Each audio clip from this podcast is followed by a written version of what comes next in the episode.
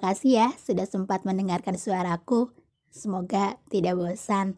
Aku berharap semoga kamu nyaman karena dari suaraku untuk hatimu.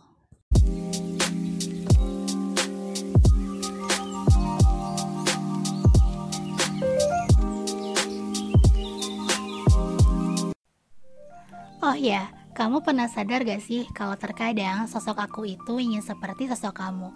Bahkan mungkin sosok kamu pun ingin menjadi sosok lain.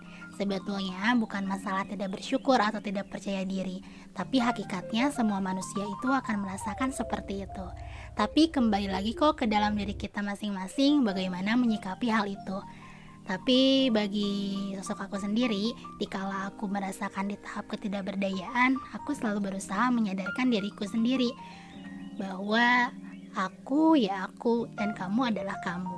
Faktor bersyukur pun menjadi sangat penting loh. Karena setiap manusia diciptakan oleh Tuhan di muka bumi ini dengan takdirnya masing-masing.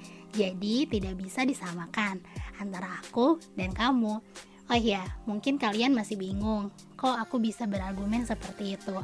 Kok tidak disebutkan dalam konteks apa? Begini, ini dalam konteks apa pun yang terkadang kita suka membanding-bandingkan diri kita dengan orang lain.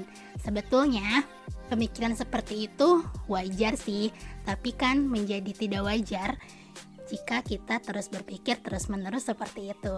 Karena aku kamu dan kita semua sebetulnya sudah tahu bahwa aku ya aku dan kamu ya kamu.